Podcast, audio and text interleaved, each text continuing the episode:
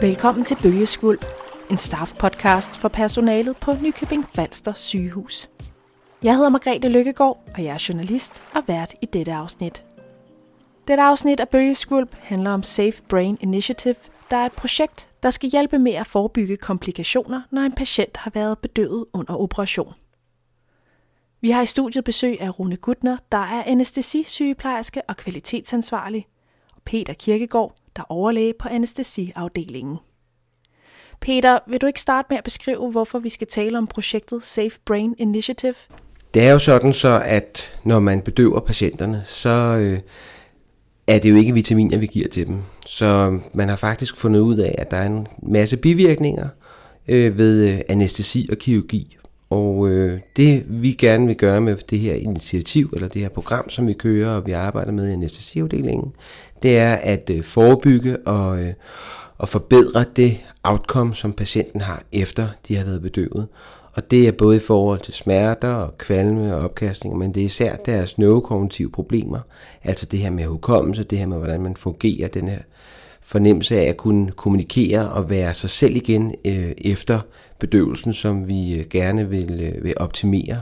Øh, og så på den måde øh, kunne aflevere en patient øh, i gåsøjne i samme stand, som da de kom øh, til vores afdeling. Øh, og det er ikke, et, øh, det er ikke en problem, som man har været så fokuseret på tidligere, synes jeg. Nu har jeg været i, i det her fag i virkeligheden i, i, i næsten 30 år. Øh, min far er også anestesilæge, så jeg har sådan set snakket om det her. Og, og tidligere har det været sådan, at hvis patienten har overlevet anestesien, og, og der ikke har været nogen tandskader i forbindelse med, at patienten er blevet intuberet, så har anestesilægerne været meget glade og tilfredse. Og, og det synes vi øh, i den her afdeling, det kan vi gøre noget bedre.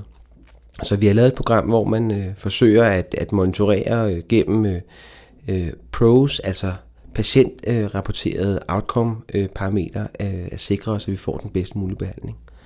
Så det er det, vi er gået i gang med, og, vi startede øh, faktisk sådan en halvt års tid før, at, at jeg kom herned. Jeg har en kollega, som hedder Finn Ratke, som er vores forskningsansvarlige overlæge, og han har arbejdet med, med neurokognitive problemstillinger i hele hans lægeliv, altså i over 20 år. Og, og han har nogle rigtig gode idéer og nogle tanker, som han har fået lov til at, at arbejde med, efter han er blevet ansat hernede. Den måde, vi har bedøvet tidligere, der har vi egentlig brugt de redskaber, vi har haft tilgængelige, og det har været blodtryk og kapnografi og saturation og puls. Og nu begynder man at få et meget mere nuanceret øh, billede af, hvordan ens anestesi er, øh, ved at man blandt andet kan monitorere øh, hvordan deres hjerne fungerer undervejs under anestesien. Og det har i hvert fald gjort, at, øh, at den mængde medicin, jeg går og giver, når jeg øh, bedøver patienter, øh, er blevet reduceret, reduceret væsentligt. Øh, fordi at jeg nu også kan måle på, hvor meget jeg eksempelvis giver dem for at sove. Så det er helt klart. Man kan sige, at, at det her Safe Brain TV har jo ligesom to øh, to sider. Den ene er vores rekommendationer, og rekommendationerne er baseret på guidelines, internationale guidelines og den evidens, der er på området. Og sekundært er der jo de her øh, spørgeskemaer, som, som gør, at vi får en fornemmelse af, hvordan outcome for patienten er. Så det er de to ting sammen, der, der, der gør forskellen. Meget af den evidens, der ligger, er jo i virkeligheden evidens, som vi har vidst øh, eksisteret i mange, mange år. Altså 10, 20, 30 år har vi jo vidst, at, at, at patienterne de skal ikke have for meget medicin. Vi har vidst, at patienterne skal, øh, skal, skal øh, orienteres hurtigst muligt tilbage i deres, deres vante øh, miljø. Men, men, men fra at man ved det til, at man kan implementere noget i en klinisk hverdag, det kan nogle gange være rigtig svært. Så, så for os har, har det været meget et spørgsmål om at implementere den evidens, øh, som man har vidst har været rigtig for patienterne. Så, så det har været noget af det, der har været øh, den store øjenåbner for mig, da jeg mødte Finn, at øh, man faktisk godt kunne gå fra en, en kedelig støvet artikel i, i et øh, internationalt tidsskrift til at have en herre fra Danmark til at komme bedre igennem et øh, kirurgisk forløb. Så det synes jeg har været øh, rigtig positivt. Peter, du har et rigtig godt eksempel på en patient, der blev meget påvirket efter en operation. Kan du fortælle lidt mere? Jeg har engang bedøvet en patient, en, en, en, en herre i slutningen af 70'erne, som skulle have lavet et urologisk indgreb. Og, øh, og han har været bedøvet mange gange før, og Hver eneste gang han har været bedøvet, så øh, efter han vågner fra, fra kirurgien og anestesien, så er han fuldstændig tumulumsk og forvirret og kan ikke huske sit eget navn, og, og der går øh, nogle gange op mod øh, 9-10 måneder efter bedøvelsen og kirurgien, før han er tilbage i sit vanlige jeg. Og hans kone, som vi også talte med i, i den kontekst, øh, øh brokkede sig ikke. Man kommenterede meget på, at han kunne godt bruge øh, to, tre, fire blokke af de her post gule sædler for at kunne huske de ting, han skulle huske. Så hele deres hus var klistret ind i, i post-its. Øhm, og da vi så skulle bedøve ham og kunne bruge de her guidelines, kunne bruge den her Safe Brain Initiative tilgang til det, så vågnede han faktisk op og var fuldstændig klar og normal, øh, som han havde været inden bedøvelsen. Og det øh, var både øh, kone og mand utrolig overrasket over, at, øh, at det overhovedet kunne lade sig gøre, fordi de ligesom havde accepteret, at det var bare en forventelig bivirkning ved at skulle bedøves, at man ikke kunne huske noget i seks måneder. Så, så det er en fantastisk oplevelse at kunne se på vores patienter, at det er især vores ældre svækkede patienter, at, at den her tilgang øh, virkelig fungerer. Og hvad gjorde I konkret i forhold til lige præcis den patient? Altså essentielt set, så er det jo et spørgsmål om, at, at der er ikke én pakke, der passer til alle. Så man skal jo se på den patient, man har, og så lave det her, øh, sådan, den her patientfokuserede tilgang til det. Og i hans øh, sådan specifikke case, der var det jo sådan, at, øh, at øh, vi sørgede for, at hans kone var med, da han skulle bedøves. Øh, vi sørgede for at øh, få dokumenteret, at, at hvordan hans hjerne fungerede inden. Man kan lave nogle små, simple tests. Øh, man kan sige månederne bagfra fra december, øh, for at se, hvordan hjernen fungerer. Man kan lave det, der hedder en kloktest, ved at patienten skal kunne omsætte, at man, øh, at man fortæller, hvad klokken er, så skal han kunne tegne det på et analogt ur. Der er så nogle forskellige små test, man skal kunne huske fem ord, der er, så man kan se, hvordan er patienten inden, og, og vi kan jo selvfølgelig ikke forvente, at patienten efter bedøvelsen er bedre, men så har vi i hvert fald en baseline for patienten. Og så gør man det, når patienten har været bedøvet, og der måler man jo blandt andet det her processerede EEG, for at sikre sig, at han ikke får for meget bedøvelse, at at han får det, han skal have, og man holder hans blodtryk, som man skal, og man forebygger øh, smerter, man forebygger øh, kvalme, man forebygger opkastning. Alle de her ting øh, har man meget fokus på, og så øh, giver man ham det, han har behov for, det hans hjerne har behov for, og ikke noget mere. Og det var i det tilfælde øh, faktisk mindre end halvdelen af, hvad han havde fået de sidste par gange af bedøvemedicin.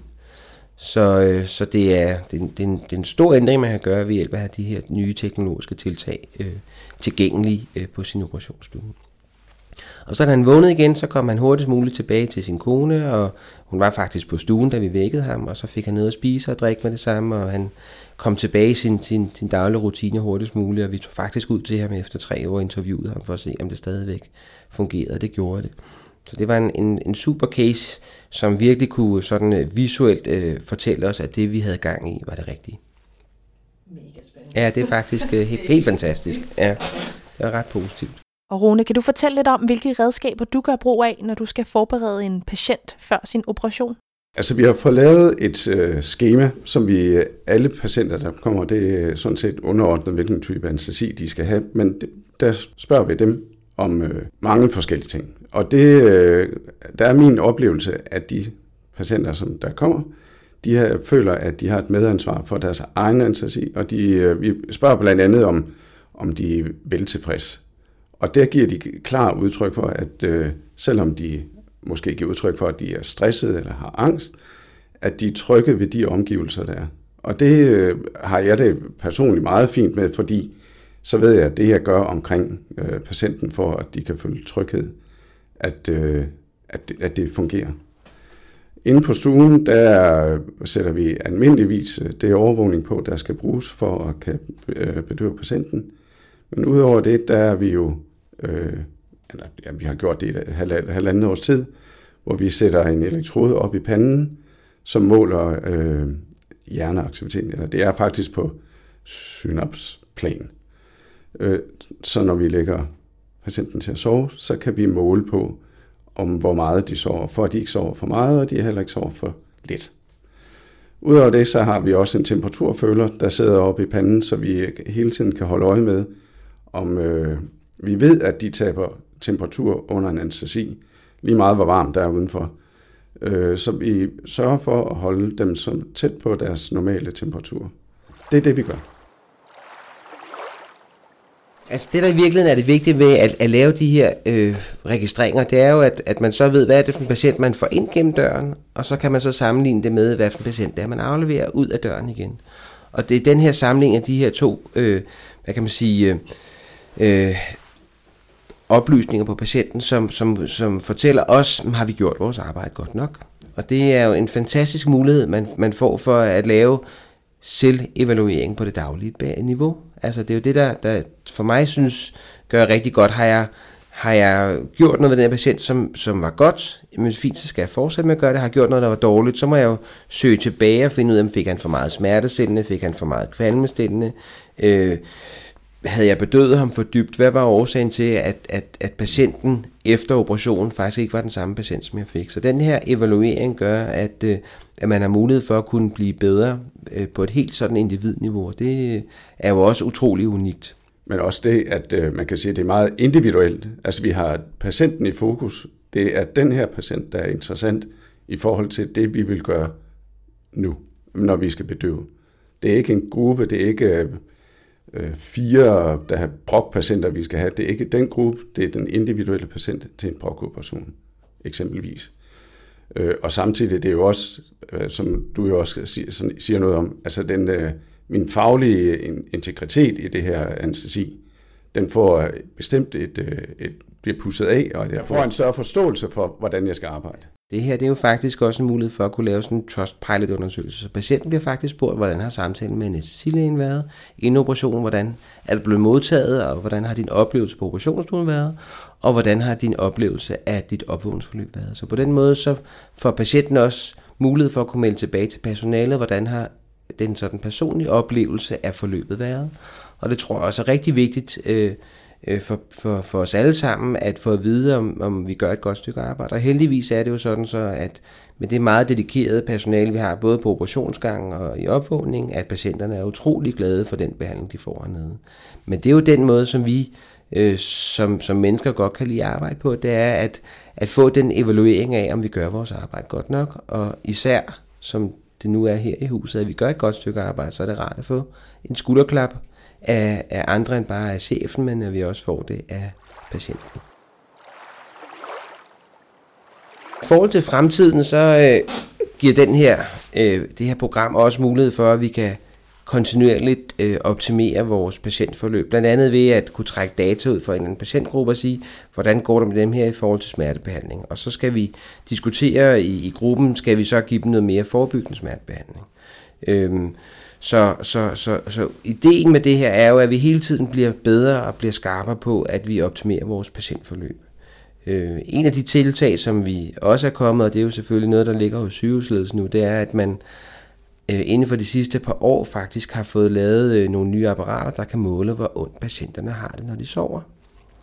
Øh, patienterne får en fingerklemme på, og så på baggrund af nogle forskellige undersøgelser med, med sved og med puls og sådan noget, så kan man så give et estimat for, hvordan patienten øh, reagerer på de smertestimuli, som den bliver udsat for under, øh, under operationen. Og nu har vi kørt det som, som et, et lille projekt her over de sidste år, og det viser sig faktisk, at der er rigtig god effekt af det.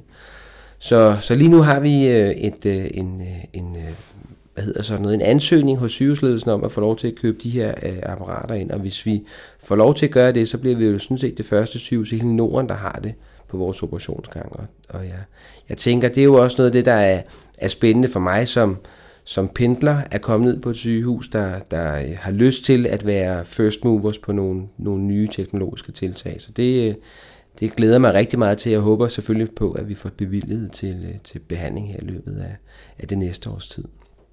Så der sker rigtig meget på området, og, og vi vil patienterne det bedste, og vi vil ikke acceptere, at vi, øh, vi øh, kun øh, er de bedste i Danmark. Vi skal selvfølgelig være de bedste ude i verden. Safe Brain Initiative startede på initiativ fra Finn Ratke på Næstved sygehus. Og de seneste par år har vi på Nykøbing Falster sygehus taget redskaberne i brug på daglig basis, som du netop kunne høre her. Vi deler vores erfaringer med andre sygehus, både her i Danmark, men også i udlandet, f.eks. med sygehus i Saudi-Arabien. Vi er nået til enden af dette afsnit, der handlede om Safe Brain Initiative – Tusind tak til Rune Gutner og Peter Kirkegaard for at tage på svømmetag dybere ned i projektet. Tak fordi du lyttede med på dette afsnit af Bølgeskvulp.